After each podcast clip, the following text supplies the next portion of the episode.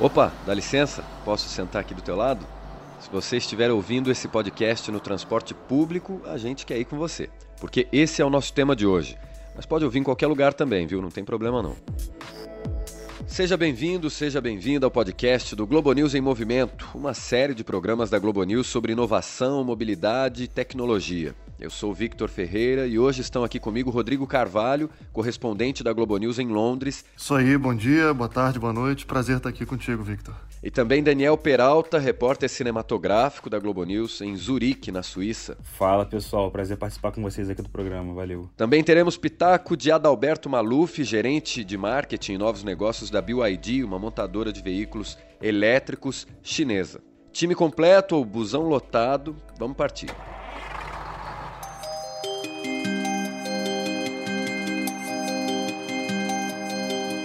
Se você já pegou um busão no Brasil, Bumba ou qualquer gíria que o valha, você andou em um dos 368 mil ônibus da frota brasileira.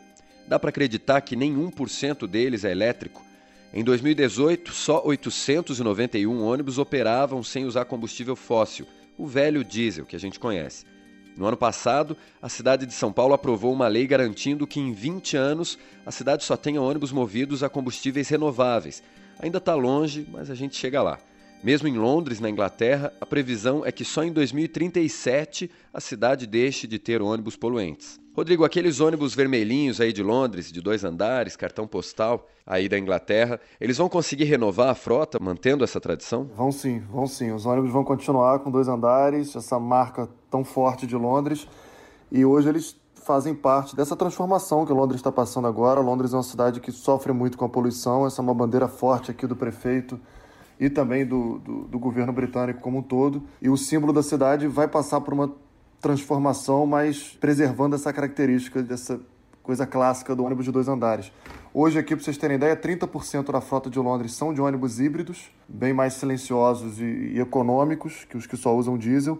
E a cidade tem já 150 ônibus elétricos e 20 movidos a hidrogênio. Então, essa renovação já começou e os ônibus vão ficar mais silenciosos. Agora, já são ônibus, essa é uma diferença quando eu cheguei aqui dois anos e meio atrás do Rio, já era outro padrão, assim, de aquela barulheira dos ônibus do Rio, foi um negócio muito marcante, especialmente quando eu morei no Maitá, que é um bairro ali na Zona Sul, um bairro de passagem muito movimentado.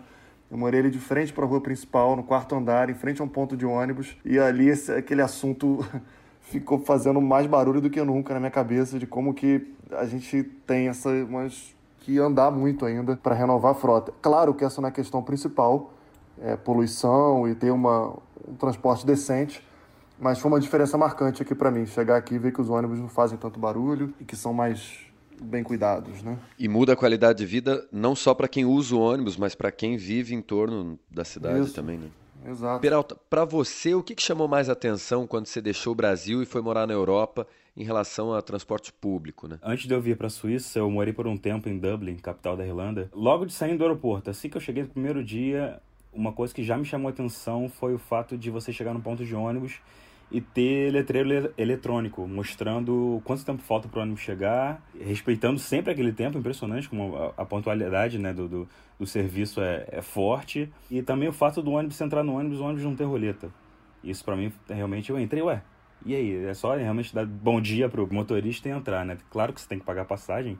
A gente usa um cartão lá, o que no Rio seria uma coisa parecida como o bilhete único, né? Mas essa, esse, o fato de não ter roleta e você sabia a hora exata que onde vai passar, isso realmente me chamou muita atenção. E como o Rodrigo também comentou, a questão do, do, do silêncio.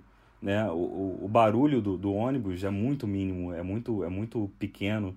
Então acho que isso é um ponto super positivo para quem, tanto para quem anda de ônibus, né? Que pode relaxar um pouco mais e também para as pessoas que, que moram ao redor das vias mais movimentadas, né? Então acho que isso realmente é uma coisa que é um ponto positivo, sim. Esse episódio do Globo News em Movimento a gente está falando dos ônibus do futuro, né? O que, que vocês viram de diferente gravando?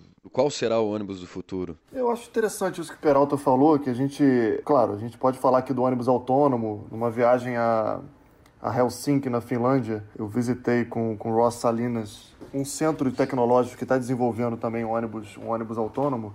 Capacidade para 15 pessoas, sem motorista, claro, outra dinâmica, mas é interessante pensar que como essa cidade do futuro não necessariamente passa por soluções high-tech, né? O que não ganharia uma cidade, um prefeito que deixasse de legado para uma grande cidade brasileira fazer isso que o Peralta falou de colocar painéis indicando quanto tempo falta para o próximo ônibus chegar, né? Como que a gente tem um atraso aí de, de respeito básico ali ao cidadão. Acho que no Rio antes de eu sair, não tinha ainda indicação de nem do horário que os ônibus passam, dependendo ali se, do bairro, sabe? Então, claro que a gente pode discutir ônibus autônomo, mas que sonho seria se as cidades brasileiras tivessem pelo menos esse painel que indicasse a gente ganha tempo livre com família, em casa, é, nossos dias rendem melhor quando a gente sabe que horas que a gente pode ir para o ponto para ver o ônibus passar, né? Então o futuro é isso também, né? É, e aqui no Rio tem uma questão que é os ônibus não são autônomos, mas se os motoristas dirigissem os ônibus com mais cuidado. Aqui no Rio teve um ano que se fazia contagem de acidentes de ônibus. Um ônibus caiu do viaduto, era uma coisa maluca de imprudência mesmo, atropelamento. É, é verdade. Eu fui gravar agora em, em Neuhausen, que é uma, é uma cidade que fica aqui na Suíça, também um ônibus autônomo. O que mais me chamou a atenção foi justamente essa questão da segurança, porque quando eu cheguei no lugar, o ônibus já estava em movimento, né? Ele estava vindo em minha direção. E eu, assim, por falta de, de cuidado mesmo, assim, um pouco tanto afoito, né, para poder fazer a imagem e tudo mais, eu cruzei a frente do ônibus e o ônibus, assim, instantaneamente parou. Os sensores que, que funcionam no ônibus e toda a tecnologia envolvida, eu acho que realmente é uma coisa que fortalece bastante a segurança. Eu acho que isso realmente é um ponto muito positivo e me deixa muito tranquilo, porque eu fui um pouco cético em relação a isso quando eu fui conhecer esse ônibus. Sem querer, você testou o limite da segurança do, Exatamente. do ônibus autônomo, né? Exatamente. Não foi nem de propósito. Foi uma coisa por acaso assim e eu vi que realmente funciona. Eu fui um pouco assim, um pouco ah, esse negócio, sei lá, tá em fase de teste e tal, mas realmente eles estão muito avançados com essa tecnologia e realmente a segurança é um ponto muito forte. O que, que vocês acham que as cidades brasileiras podem tirar de lição das cidades que vocês estão visitando aí na Europa? Acho que tem outro ponto importante. No Brasil, a gente tem ainda aquela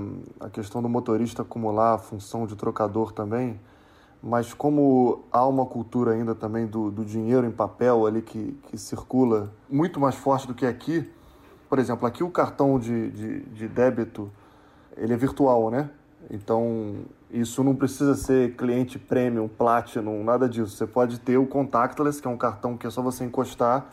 Então, o motorista fica é exigido menos dele para exercer essa função de trocador também, o que é fundamental e importante para discutir segurança também do, dos ônibus, né?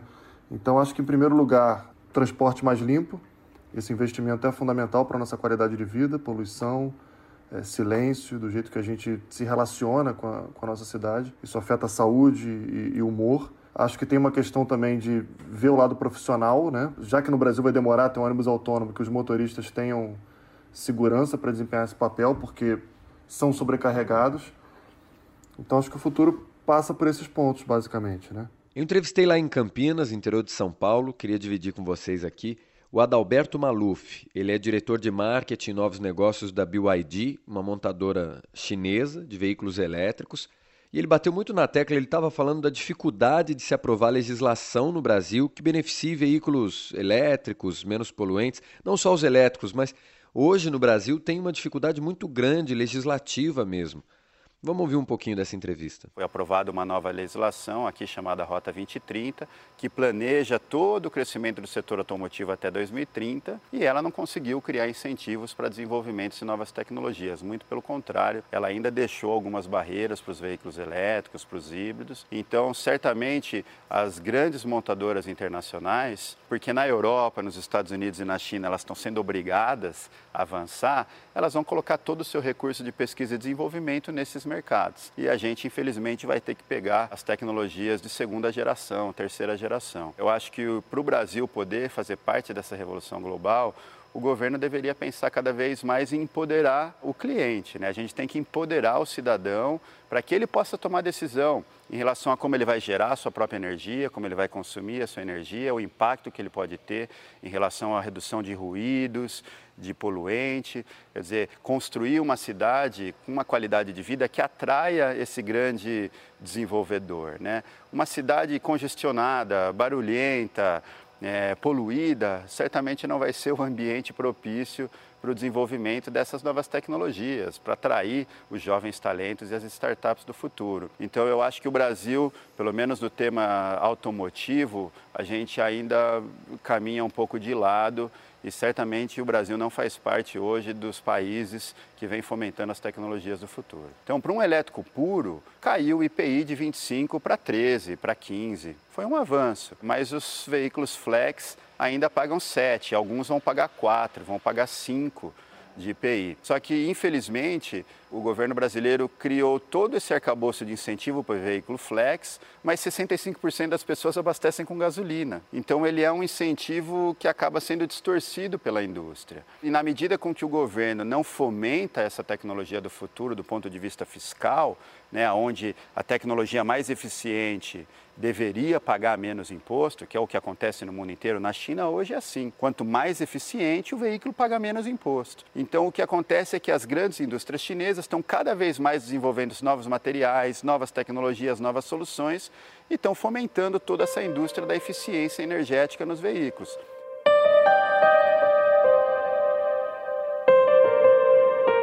E aí eu pergunto, aí na Europa, na Inglaterra, Rodrigo, tem uma legislação que favorece a renovação da frota, ônibus elétricos, meios de transportes coletivos e menos poluentes? Tem, tem muito porque a União Europeia também cobra muito dos países, né? E essa é uma questão até que se que, que com, com, com o Brexit passa a ser um assunto importante, né? Como que a pressão da União Europeia, em muitos casos, faz com que os países tenham que rever legislações porque fazem parte de um grupo, então tem um, cria um constrangimento positivo quando a União Europeia faz cobranças e os países passam a rever suas leis. Londres se mexeu e tem hoje já 75% da frota que atende aos padrões de emissão impostos pela União Europeia.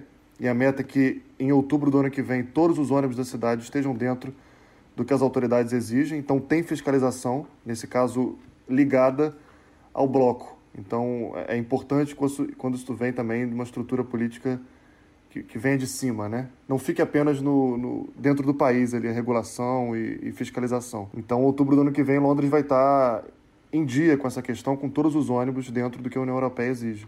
Um investimento alto, 90 milhões de libras, é o dinheiro, mas é parte de um esforço para diminuir a poluição, que é um, um, problema crônico daqui. Né? E de quebra, claro que o cidadão ganha de várias formas. Né? Eu não sei se vocês ficaram com uma impressão gravando essa série, eu fiquei com uma impressão de que por mais que a gente descubra, conheça novas tecnologias, dispositivos high-tech, carro autônomo, até uma coisa que o Rodrigo já comentou aqui é melhorar a qualidade de vida das pessoas nas cidades e aproveitar melhor o uso dos espaços públicos é o que vai ser a tônica do futuro, assim, independentemente do tipo de tecnologia. Aí na Suíça, Peralta, a Suíça tem essa fama de ser um lugar que valoriza muito o uso de espaços públicos e qualidade de vida. Vocês ficaram com essa impressão também de que o futuro independentemente das novas tecnologias, é melhorar a qualidade de vida das pessoas? Aqui o transporte público é de fato público. Tanto ônibus como trem, o trem é muito forte aqui, os bondes e tudo mais. Você encontra pessoas de todas as classes dentro do transporte público. Um transporte de primeiro mundo, assim, de primeira qualidade realmente. Isso influencia diretamente na qualidade de vida das pessoas, né? Porque você poder sair da sua casa com um horário que você sabe tem, né, que tem que chegar no trabalho e saber que realmente você vai conseguir pegar aquele transporte, não estando lotado, é, seguro, confortável, isso impacta diretamente na qualidade de vida das pessoas, com certeza. No Brasil ainda causa certo estranhamento quando uma pessoa mais abastada, vamos dizer assim, tem grana para ter um carro, desiste de ter carro para andar de transporte público. Aí é normal, né? Tanto em Londres como na Suíça. É, aqui na Suíça é normal. Aqui o transporte público realmente pertence a todas as classes. E é muito mais vantagem você realmente de fato usar o transporte público, porque primeiro por conta do custo, né?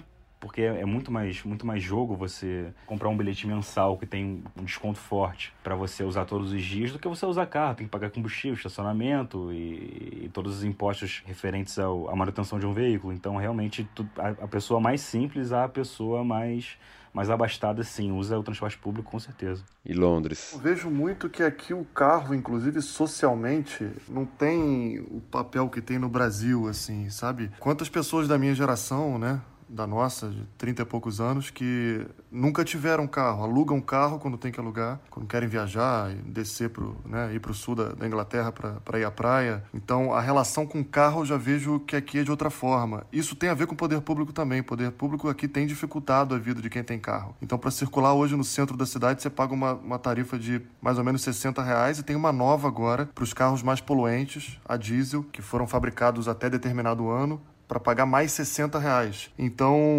não tem porquê ter carro aqui. Agora, é fundamental na hora de dar esse recado entender o contexto do Brasil, que muitas pessoas precisam ter carro porque não tem um transporte público de qualidade. Então, é muito importante colocar essa perspectiva no contexto e entender que é fundamental investimento pesado em transporte público, comunicar essa qualidade, esse respeito que a gente estava falando do painel com horário, para que as pessoas entendam que vale a pena não ter carro. E não é o que acontece ainda no Brasil, infelizmente. E aqui, no escritório mesmo aqui, é um de 15 só tem carro. E que bom, isso é luxo, né? Isso é futuro, né? Maravilha, gente, o papo tá muito bom e chegou a hora da gente fazer o que eu chamo aqui de cápsula do tempo. Transformar esse podcast numa cápsula do tempo e deixar um recadinho para a gente ouvir em 2030, daqui 11 anos. Rodrigo, que, que, que recado você gostaria de deixar para si mesmo ouvir lá em 2030? Eu adoraria que eu chegasse em 2030 sem sem estar precisando ter carro.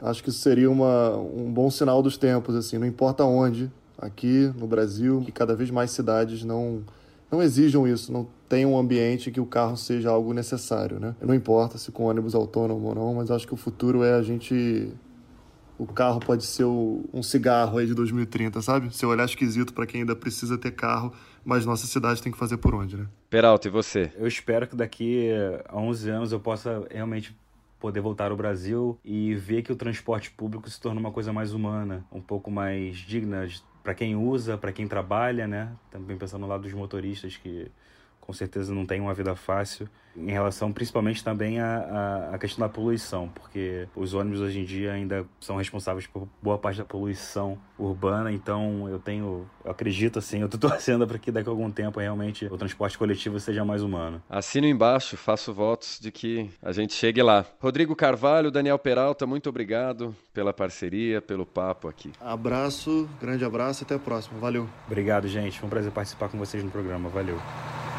Chegamos ao ponto final, nossa viagem termina por aqui. Eu sou Victor Ferreira e esse episódio teve a produção de Guilherme Ramalho e a revisão de Manuela Carpenter. Obrigado, gente. Até a próxima.